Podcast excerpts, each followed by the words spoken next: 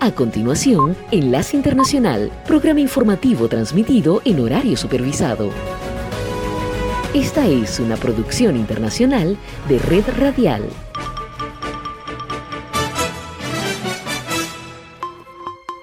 Muy buenas noches. Hoy es miércoles. Le saluda Gonzalo Abarca.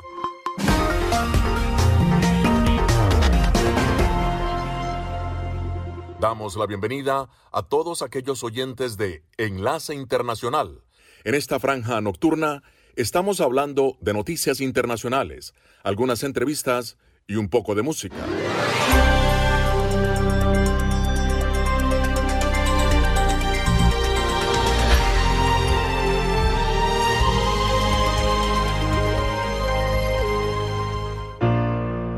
Enlace Internacional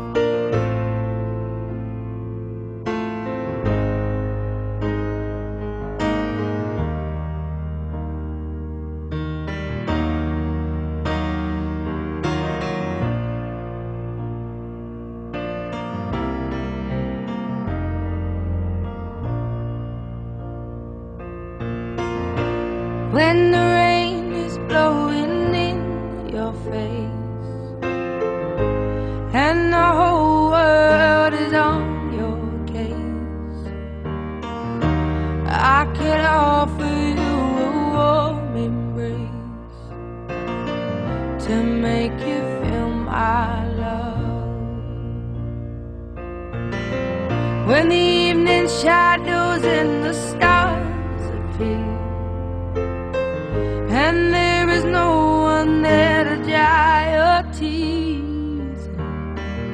I could hold you for a million years to make you feel my love.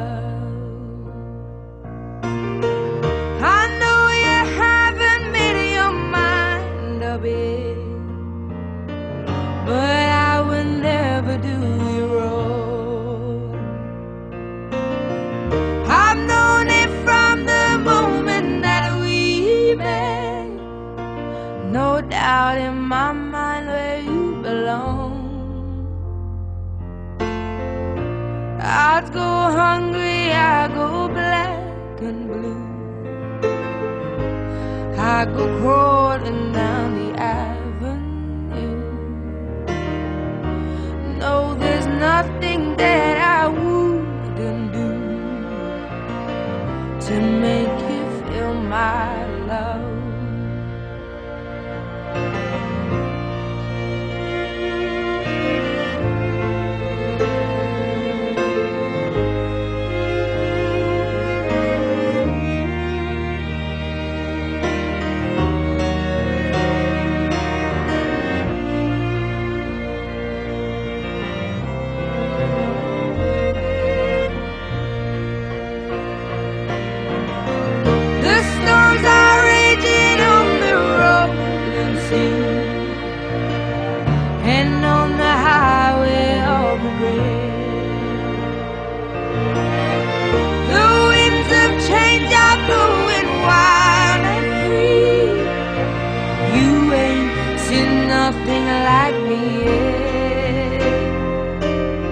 I could make you happy, make your dreams come true. Nothing that I wouldn't do. Go to the ends of the earth for you to make you feel my love to make you Resumen de noticias para hoy. Incertidumbre en El Salvador ante un nuevo traspiés en la relación con Washington. Presidente Biden libera represas de petróleo para revertir el alza de precios de la gasolina. Y mientras ciudades del mundo protestan por nuevas restricciones, la Casa Blanca descarta órdenes de confinamiento pese a repunte de COVID-19.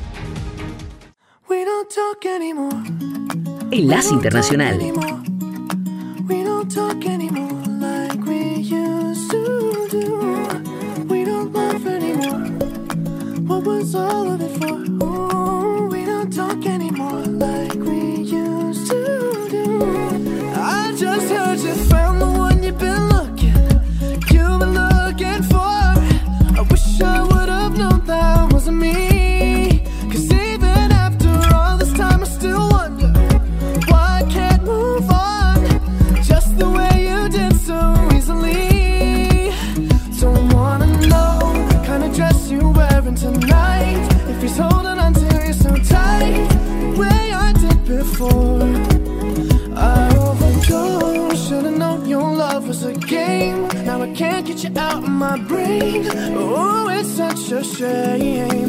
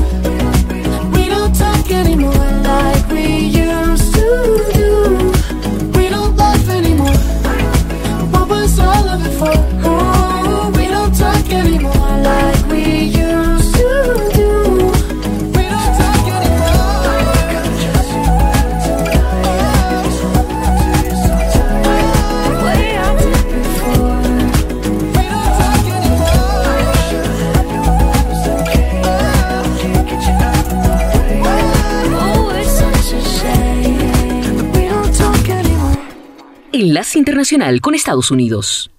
Todo para bajar los altos precios de la gasolina de las últimas semanas que están impactando a los estadounidenses. Con una sorprendente maniobra, la administración Biden anunció que empezó a utilizar las reservas de petróleo de Estados Unidos en un esfuerzo por combatir el reciente fenómeno. De hecho, el Departamento de Energía liberará 50 millones de barriles de petróleo de la reserva estratégica, una medida coordinada con otros países. Reuní a otras naciones para contribuir a la solución. India, Japón, República de Corea y el Reino Unido han acordado liberar petróleo adicional de sus reservas y China también puede hacer más. Esta acción coordinada nos ayudará a lidiar con la falta de suministro. La medida se produce cuando la oposición republicana critica frecuentemente al presidente Biden por los precios en las gasolineras y mientras millones de estadounidenses se preparan para viajar en el fin de año. La decisión de Biden podría desencadenar un enfrentamiento con naciones productoras de petróleo que consideran la maniobra de Biden como injustificada y que distorsiona los mercados de energía. Además, el presidente habló sobre la crisis de la cadena de suministro, prometiendo que no faltarán productos en las tiendas para las fiestas de fin de año, gracias a su intervención en los principales puertos del país y con los grandes distribuidores. Reuní a la mano de obra y la gerencia y les pedí que intensificaran y cooperaran, pasar de operar los puertos de 40 horas a la semana en esos puertos a 24 horas por día, 7 días a la semana. Los grandes distribuidores y otros han acordado mover los productos más rápidamente y almacenar los estantes más rápidamente. Según la secretaria de Energía de Estados Unidos, Jennifer Granholm, la estrategia de utilizar las reservas sirve solamente por ahora, mientras ya en las próximas semanas los precios bajarán, dijo. Lo que queremos hacer con esta acción es cerrar la brecha entre los altos precios de hoy, tratar de reducirlos como podamos dentro de nuestra área de competencia, aumentando la oferta a la que tenemos acceso a medida que avanzamos y el mercado se corrige a sí mismo y con suerte aumenta la oferta del sector privado. Aún así, según los expertos, no está claro si las acciones presidenciales podrán realmente solucionar la crisis en la cadena de suministro. Al mismo tiempo, no se sabe cuánto impacto tendrá en los precios de la gasolina la medida de la Casa Blanca con sus reservas.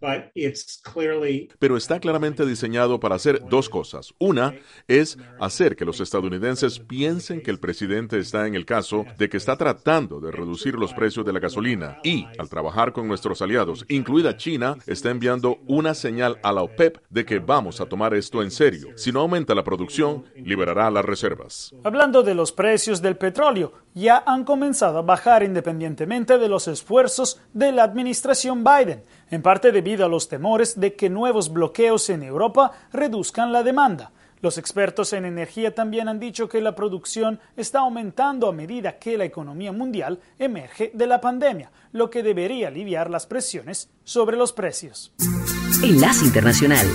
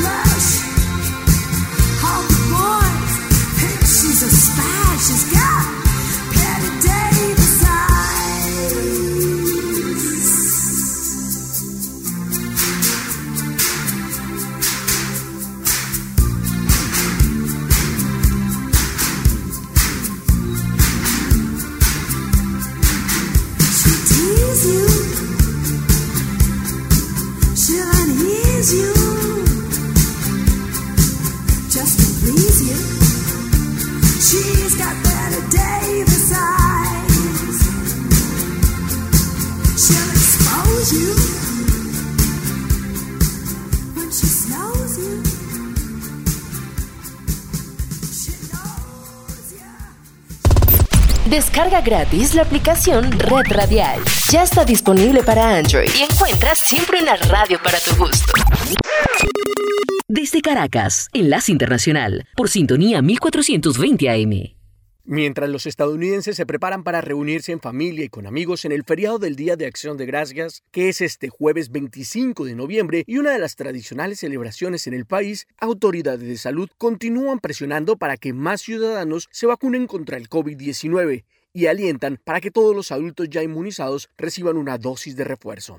Se espera que los estadounidenses viajen a niveles prepandémicos esta semana y el proceso de vacunación es el responsable de esto debido a que muchos se sienten seguros de emprender viajes y planificar celebraciones. El Día de Acción de Gracias es oficialmente para Estados Unidos el inicio de la temporada navideña y se asocia con las compras y un fuerte impacto en la economía del país.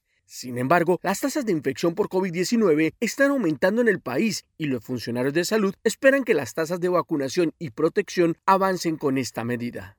Sin embargo, algunas de las estrategias para aumentar las tasas de vacunación se encuentran con obstáculos. La administración Biden manifestó que detendría por ahora los planes para implementar un mandato de vacunación en el lugar de trabajo para empleadores con 100 o más trabajadores, en espera de una impugnación judicial y la semana pasada el gobernador de Florida, el republicano Ron DeSantis, firmó una ley que impone multas a empresas y hospitales que requieren a sus empleados estar vacunados contra COVID-19 sin alternativas. Disney World en Orlando, un gran empleador en el estado de Florida, suspendió su política de vacunación de sus trabajadores y el gobernador de Santis reaccionó al anuncio.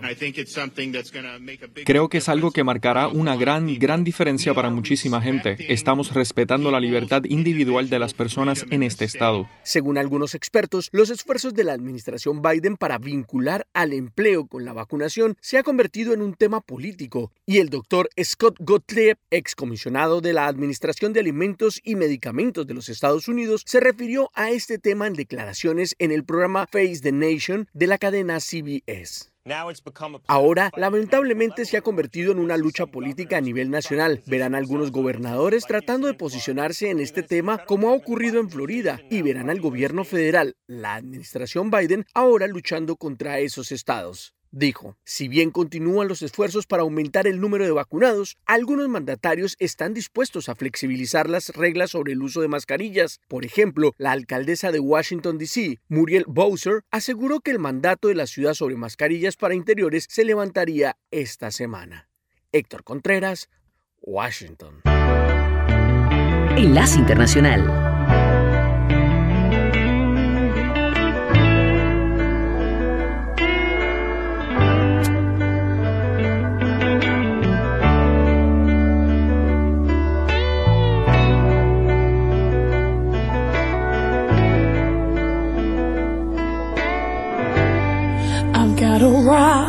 To be wrong.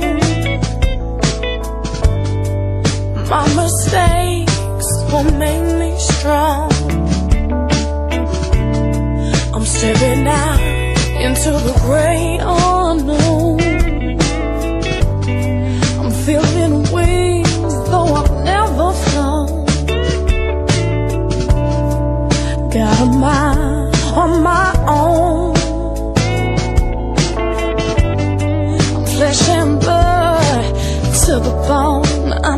stop.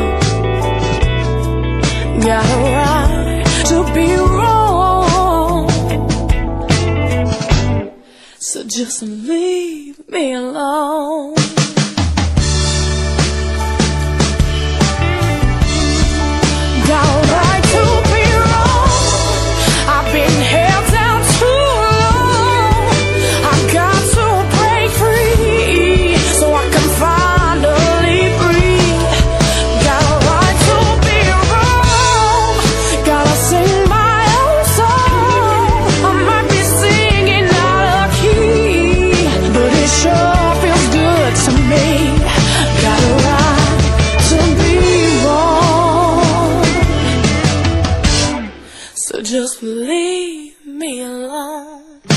You're entitled to your opinion, but it's really my decision. I can't turn back, I'm on a mission. If you care, don't you dare blur my vision. Let me be all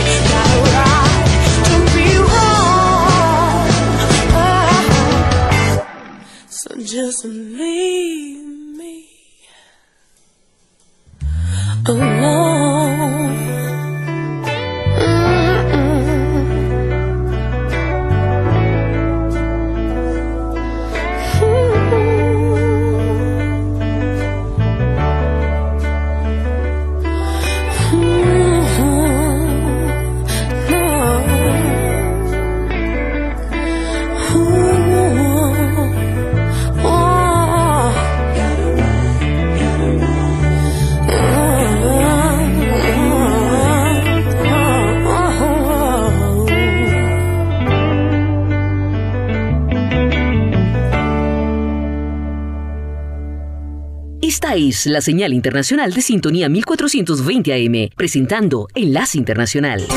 El Centro Europeo de Prevención y Control de Enfermedades advirtió hoy de un muy alto riesgo por COVID a no ser que se apliquen de inmediato medidas de salud pública y se incremente la tasa de vacunación.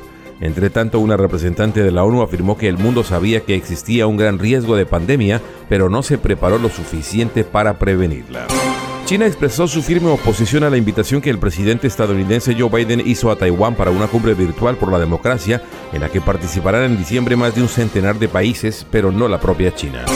El presidente de Estados Unidos, Joe Biden, anunció la mayor reducción de las reservas estratégicas de petróleo de su país hasta la fecha de 50 millones de barriles, como parte de una alianza coordinada con otras cinco grandes naciones para frenar los precios de los combustibles. El gobierno de Nicaragua eliminó el requerimiento de visa para los ciudadanos cubanos, una medida que podría desencadenar un incremento en el número de cubanos que lleguen al país para luego dirigirse a Estados Unidos. En un informe preliminar sobre las recientes elecciones estatales y municipales en Venezuela, la misión de observadores de la Unión Europea afirmó que hubo irregularidades, pero que se desarrollaron en mejores condiciones que los tres anteriores comicios nacionales. El gobierno de Estados Unidos decidió sacar a la extinta guerrilla colombiana de las FARC de su lista negra de organizaciones terroristas y notificó al Congreso de su intención, confirmó una fuente legislativa en Washington. Los diputados chilenos aprobaron un proyecto que permite que parejas del mismo sexo puedan casarse y adoptar hijos, el penúltimo paso para que el matrimonio igualitario, ya aprobado por el Senado, se convierta en ley. La NASA lanzó una nave espacial en una misión para estrellarse contra un asteroide y probar si sería posible desviar de su curso una roca espacial si alguna amenazara la Tierra en un futuro. Esta fue la vuelta al mundo en 120 segundos. Enlace Internacional.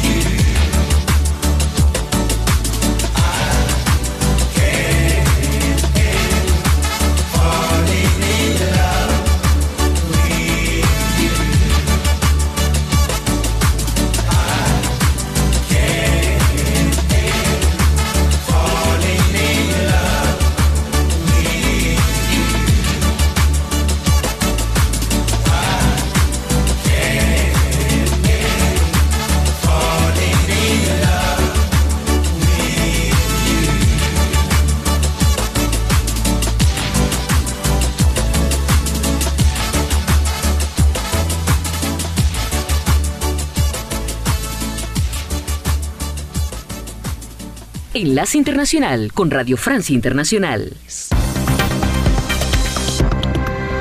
Andreina Flores. Se cumplen cinco años de los acuerdos de paz en Colombia, aunque la violencia no ha cesado, como bien confirmó el secretario general de la ONU de visita en el país. Estados Unidos anuncia que retirará a las FARC de la lista de grupos terroristas.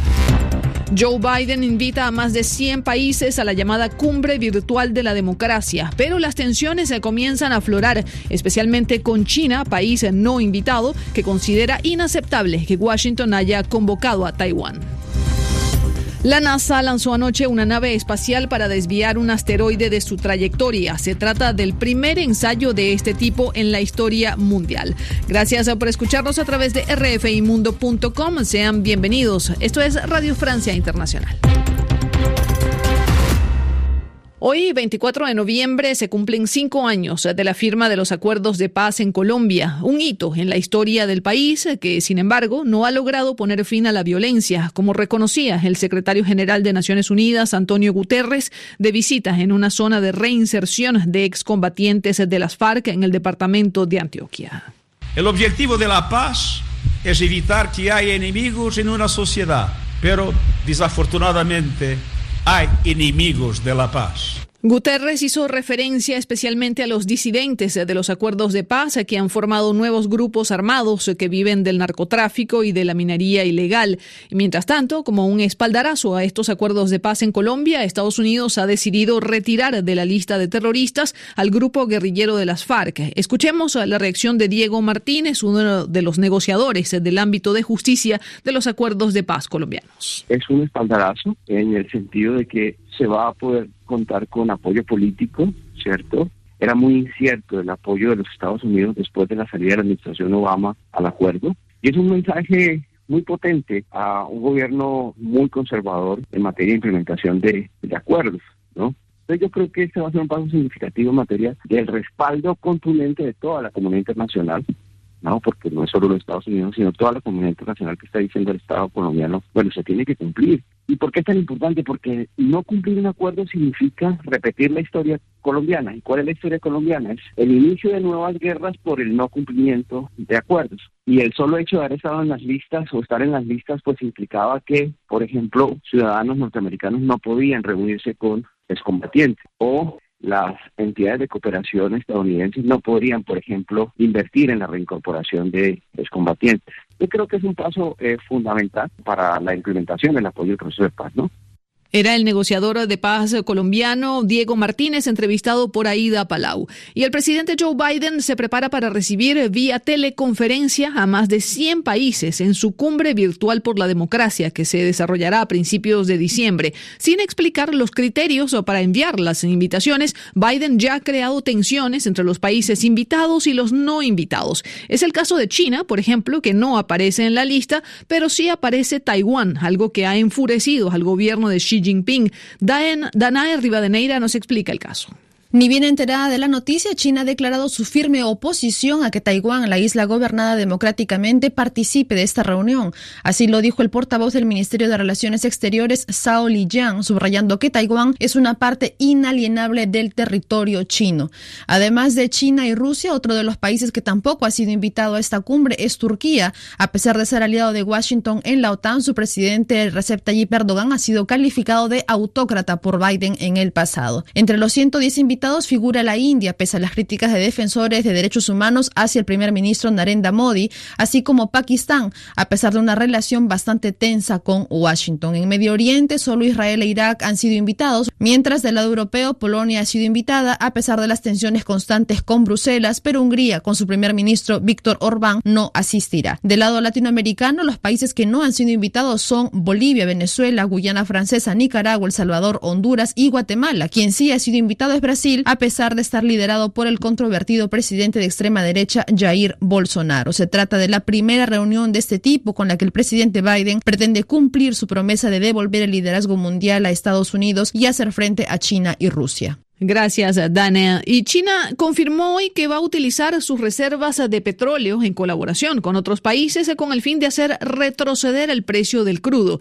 Y justo ayer, el presidente estadounidense Joe Biden anunciaba la misma decisión. Ante el alza inédita de los precios, Estados Unidos va a liberar 50 millones de barriles de petróleo de la reserva estratégica. Aida Palau algo que nunca antes se había hecho y es que esta reserva de 600 millones de barriles se reserva para hacer frente a hechos inesperados y muy excepcionales, como una catástrofe natural o emergencia por algún conflicto que impida la llegada de barcos.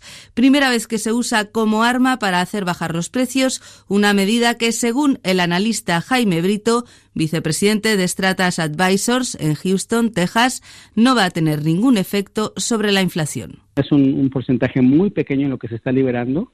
No va a influir, desgraciadamente, en bajar el, precio en la estación. En mi opinión, realmente no es una, una solución neta, porque lo que tú estás haciendo es eh, agregar más crudo como si hubiera escasez de crudo. El problema que quieren afrontar es que los precios de la gasolina y del diésel están altos. Los Estados Unidos exportan muchísimo diésel y muchísima gasolina. Lo que podría haber hecho la administración es anunciar una prohibición de exportar gasolina o diésel, al menos por unos tres días, por unos cinco días.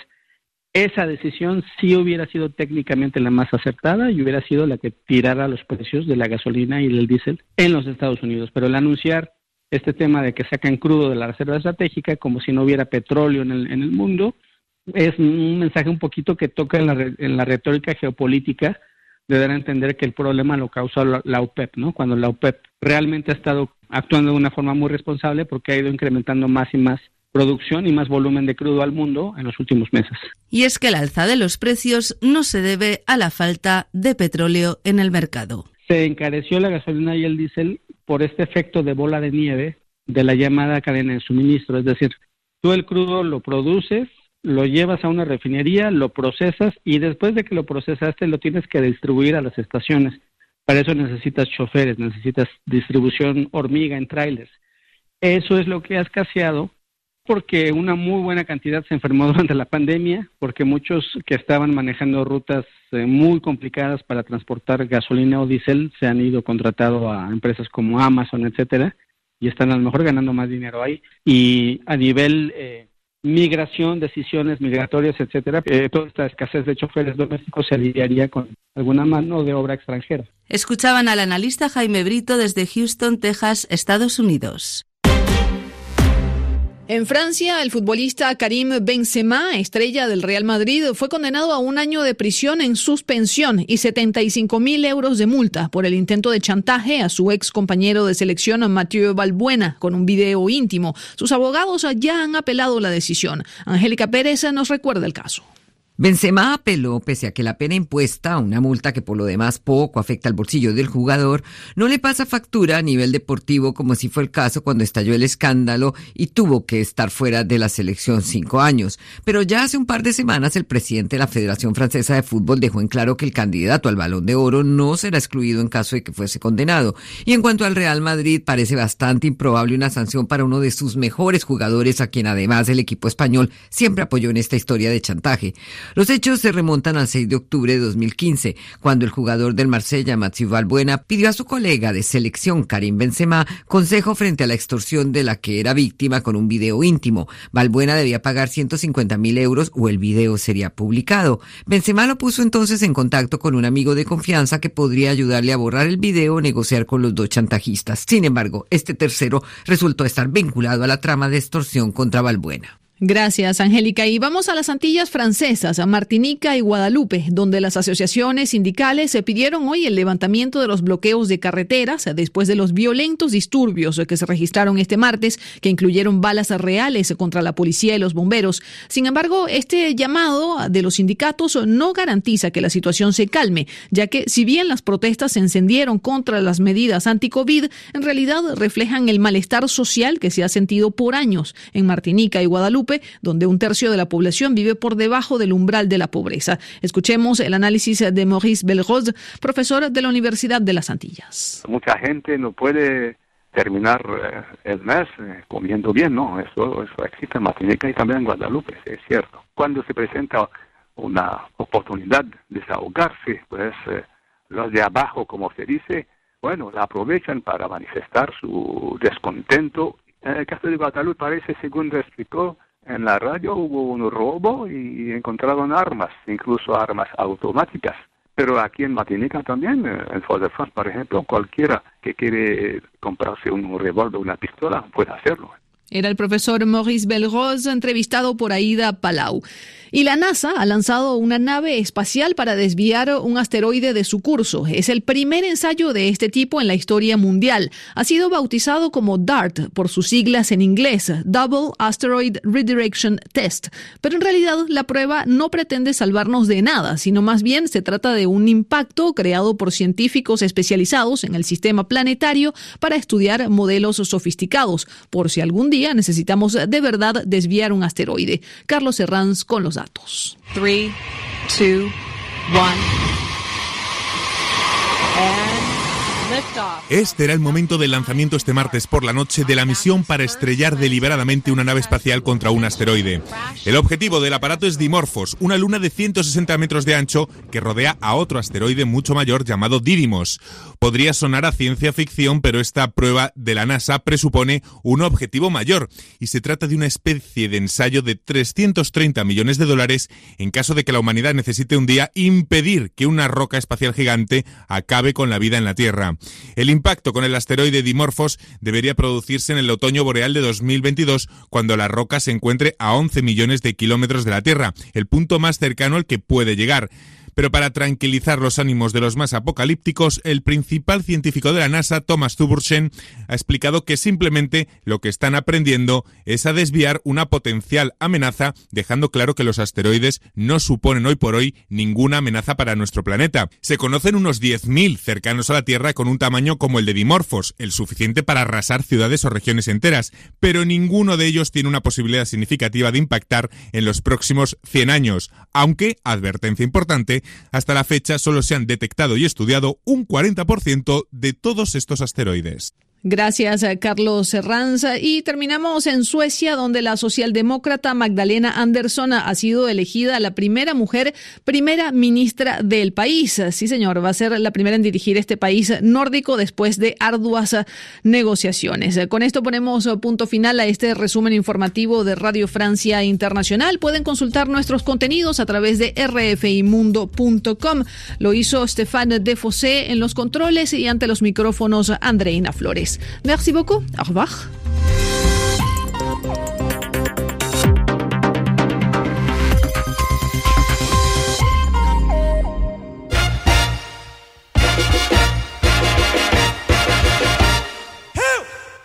En 1995, Gabriel García Márquez creó en Cartagena la Fundación para el Nuevo Periodismo Iberoamericano. Tras 25 años impulsando el periodismo independiente, ético, innovador y riguroso, ahora somos Fundación Gabo. Somos taller de periodismo. Formamos, inspiramos, incentivamos y conectamos a periodistas de toda Iberoamérica. Somos Premio Gabo. Premiamos el mejor periodismo en español y portugués. Somos Festival Gabo. Celebramos en Medellín el poder de las historias en la mayor fiesta del periodismo y la curiosidad. Somos Centro Gabo. A partir del legado de Gabo, promovemos proyectos de desarrollo social, cultural y educativo. Somos Fundación Gabo. Con camaradería y chéveridad desde el Caribe colombiano, promovemos un mejor periodismo, la creatividad y la memoria de nuestro fundador. Enlace Internacional.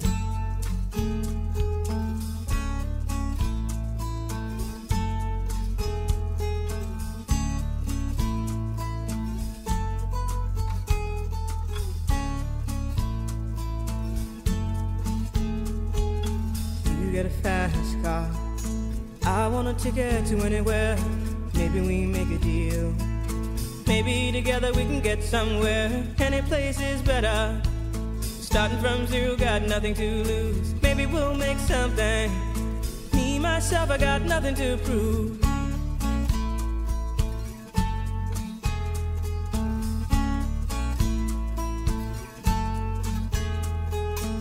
You got a fast car. I got a plan to get us out of here. Been working at the convenience store. Managed to save just a little bit of money. Won't have to drive too far. Just cross the border and into the city. You and I can both get jobs and finally see what it means to be living.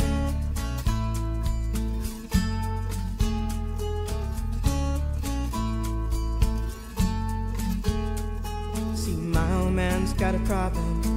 Yeah, but the bottle, that's the way it is. He says body's too old for working. His body's too young to look like his. My mama went off and left him. She wanted more from life than he could give. I said, somebody's got to take care of him. So I quit school, and that's what I did.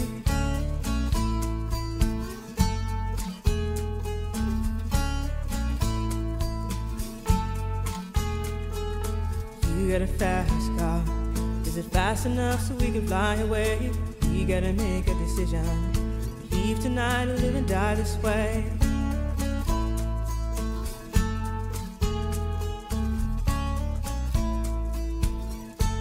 So I remember when we were driving, driving in your car. Speed so fast, I felt like I was drunk. City lights lay out before us, and your arm felt nice wrapped around my shoulder. And I, I had a feeling that I belonged. Feeling I could be someone, be someone, be someone.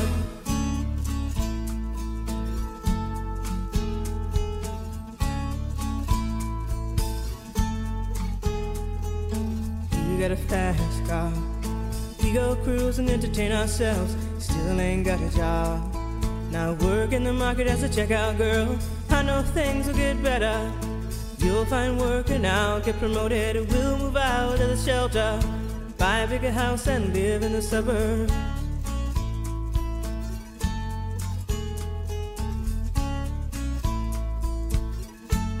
I remember when we were driving, driving in your car. Speed so fast, it felt like I was drunk. City lights lay out before us, and your arm felt nice wrapped around my shoulder. And I, I had a feeling that I belonged. I, I had a feeling I could be someone, someone, be someone.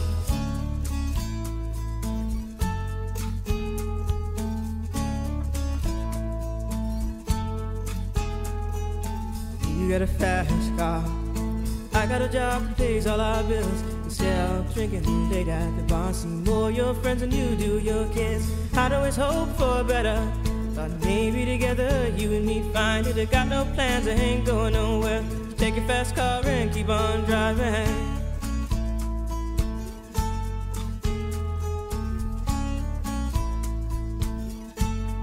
Remember when we were driving, driving in your car. Speed so fast, I felt like I was drunk.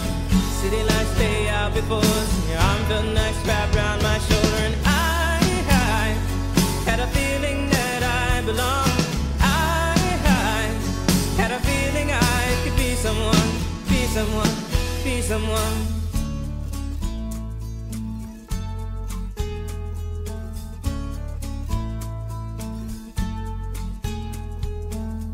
You got a fast car.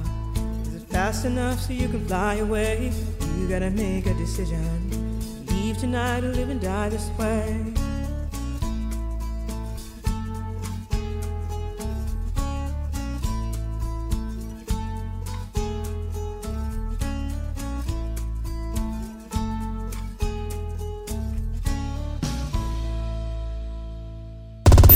Descarga gratis la aplicación Red Radial. Ya está disponible para Android y encuentras siempre una radio para tu gusto.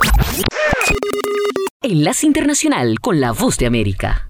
Con la meta de mantener la paz durante el proceso electoral del 28 de noviembre y sobre todo garantizar la transparencia de los resultados, el subsecretario de Estado adjunto para el hemisferio occidental, Brian Nichols, sostuvo reuniones con funcionarios de organismos electorales y representantes de la sociedad civil para conocer detalles del proceso electoral. Después de cada reunión, Nichols destacó en Twitter el llamado para la realización de un proceso libre y pacífico que refleja la voluntad del pueblo. La visita de Nichols a Honduras refleja que el mundo entero está a la expectativa de una transición bajo estándares democráticos, señala el politólogo Wilfredo Ortiz Ruiz. La administración Biden está evidenciando con la visita de este alto funcionario para América Latina la importancia que revisten estas elecciones para su administración, ya que ellos consideran que eh, la democracia y la gobernanza eh, contribuyen a su seguridad. Desde la sociedad civil, el director de la Asociación para una Sociedad Más Justa señaló que Estados Unidos estará observando de cerca el desarrollo electoral. Otro mensaje que se habló es cómo asegurarnos que los concejales tengan posiciones colegiadas. Eso fue un mensaje que la sociedad civil le transmitió para que ellos puedan decirle, no se vale y no queremos que uno salga separado, que salgan dos, queremos las elecciones presidenciales en Honduras serán las penúltimas previstas este año en el continente, ya que Chile celebrará la segunda vuelta de sus comicios el próximo 15 de diciembre. Oscar Ortiz, Voz de América, Honduras. Con un equipo de periodistas, corresponsales, editores y productores, La Voz de América te ofrece las noticias. Así textualmente lo compartió el mandatario en su cuenta en la red social Twitter. Esto debido a que en el pasado ha mentido a las autoridades, incluso cuando solicitó su ciudadanía estadounidense. Podemos eh, decir que hay tres puntos específicos de esta gira, una de ellas. Los eventos. Nosotros, el pueblo, ha salido en la calle para respaldarlo. Los personajes. Está perdiendo la batalla legal y la batalla de popularidad. La OEA hoy ha dado un paso adelante, muy importante. Esto no, no es consistente con la realidad que experimentamos nosotros en el país. De lunes a viernes. La voz de América. Síganos en radio, televisión y en nuestras redes sociales.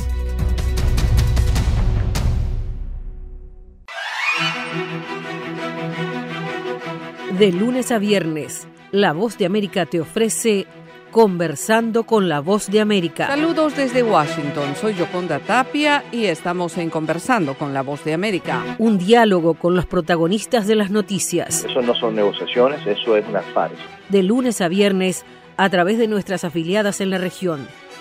Conversando con la Voz de América.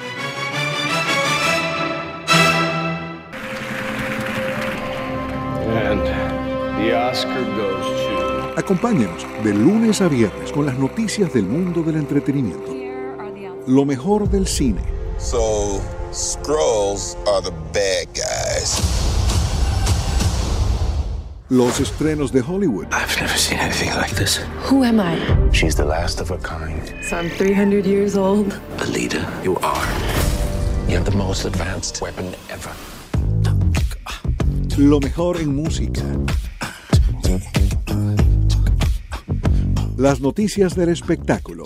Lady Gaga declaró al diario The New York Times que se- el actor Alex Bowen dijo el miércoles que se inscribirá en un curso para- de lunes a viernes. El mundo del entretenimiento llega a ustedes desde los estudios de La Voz de América en Washington.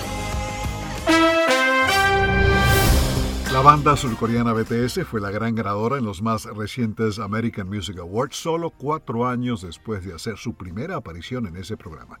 Como hemos informado, BTS venció a Taylor Swift, al rapero Drake, a Ariana Grande, a Olivia Rodrigo y a The Weeknd por el premio Artista del Año. Los surcoreanos también fueron nombrados grupo pop favorito y ganaron como mejor canción por su mejor canción pop, en todo caso, por su éxito Butter. Olivia Rodrigo, que irrumpió en las listas de éxitos este año, había ido al programa del domingo pasado con siete nominaciones, pero terminó ganando en solo una categoría, Mejor Artista Nuevo. Doja Cat obtuvo tres premios. La rapera Megan Thee Stallion también ganó tres, incluida Artista Femenina Favorita de Hip Hop. New Edition y New Kids on the Block subieron al escenario juntos para promover su regreso al mundo de la música y Jennifer López cantó su nueva balada titulada On My Way.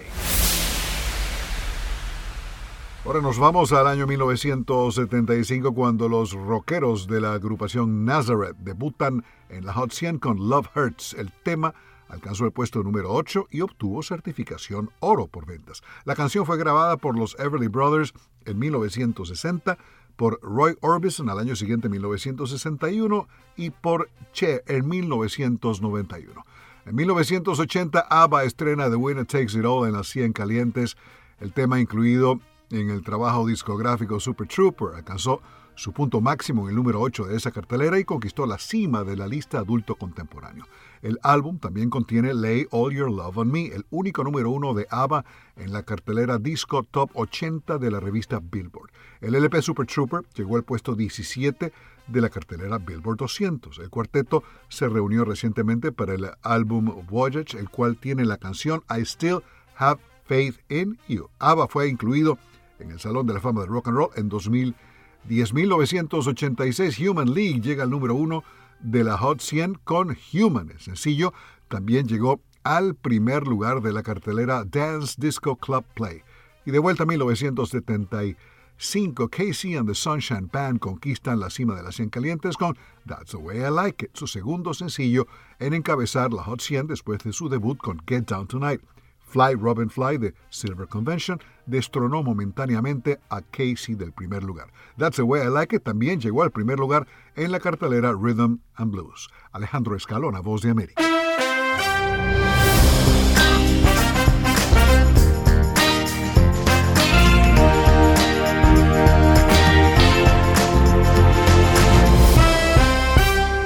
Enlace Internacional con la Música.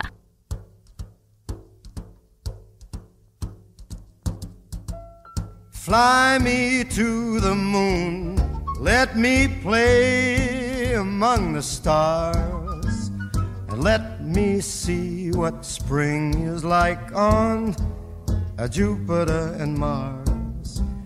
In other words, hold my hand. In other words, baby, kiss me. Fill my heart with song and let me sing forevermore. You are all I long for, all I worship and adore. In other words, please be true. In other words, I love you.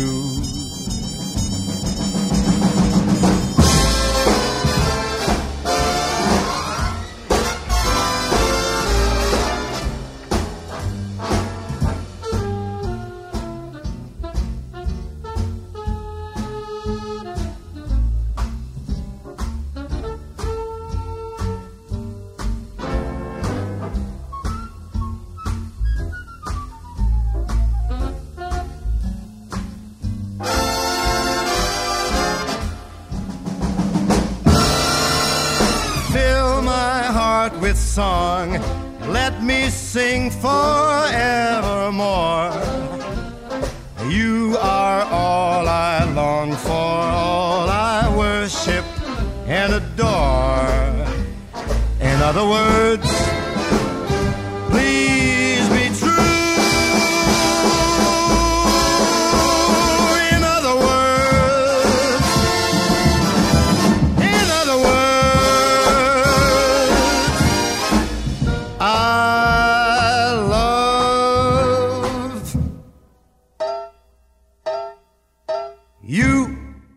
Internacional con el Entretenimiento.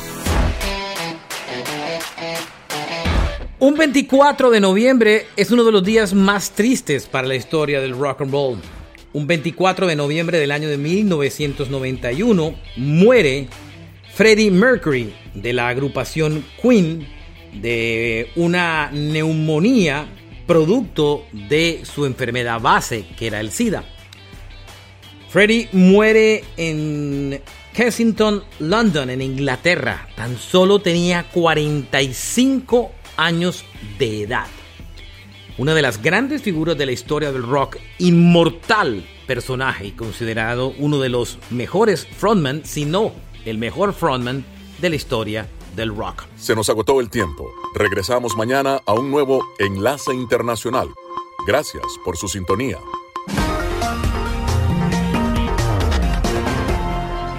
www.redradial.co